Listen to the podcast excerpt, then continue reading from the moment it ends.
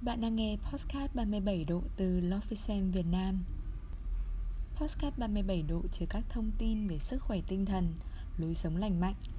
Lofisem Việt Nam mong muốn rằng các bạn hãy chăm sóc và lắng nghe trạng thái cả từ tâm hồn mình. Bạn nhé!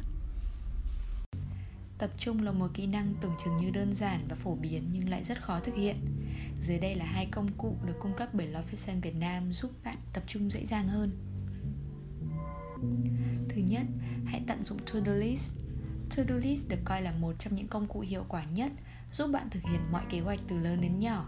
Nhưng không phải ai cũng biết cách thực hiện to-do list một cách truyền cảm hứng và năng suất hơn.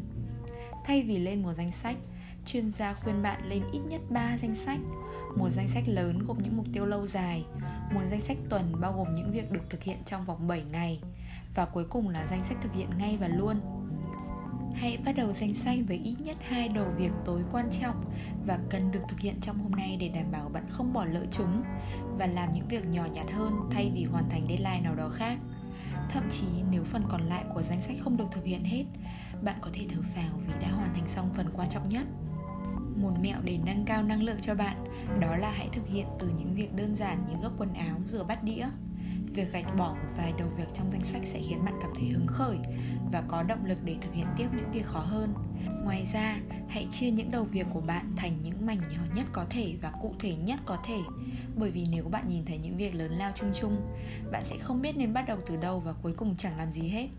Thêm nữa, một số đầu việc nên được chia nhỏ để có thể thực hiện trong nhiều ngày thay vì cố gắng hoàn thành trong một ngày để rồi bạn phát hoàng lên. Hãy tự đặt câu hỏi như bạn cần làm gì, trong bao lâu, bạn cần nghỉ ngơi lúc nào? Để tránh cảm giác sợ hãi và áp lực, hãy lên những mục tiêu khiến bạn cảm thấy mình có thể giải quyết và chia nhỏ một dự án lớn thành những đầu việc nhỏ hơn. Cách thứ hai, hãy để quả cà chua giúp bạn. Mỗi người đều có một lý do khác nhau để không thể tập trung, nhưng đều bắt đầu từ đặc điểm não bộ là không thể tập trung quá lâu trong một khoảng thời gian dài. Nhiều người còn gặp phải triệu chứng hyperfocus Chứng rối loạn hành động thái quá khiến rất dễ bị phân tâm. Điều này hiển nhiên gây ra ảnh hưởng rất lớn với kết quả công việc cũng như thời gian dành cho các hoạt động cá nhân. Từ đó bạn không thể cân bằng giữa công việc, học tập và cuộc sống xã hội.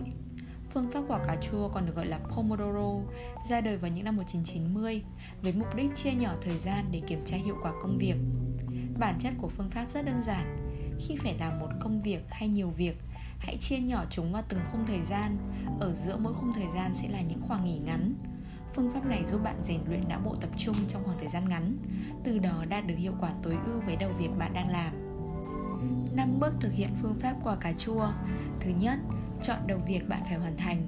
Thứ hai, đặt máy bấm giờ hoặc báo thức sau 25 phút. Thứ ba, tập trung vào đầu việc bạn chọn cho đến khi Pomodoro báo kết thúc, tức là 25 phút đã xong. Thứ tư, nghỉ ngơi trong khoảng 5 phút, bạn có thể nghe nhạc, đi ra ngoài hoặc uống nước.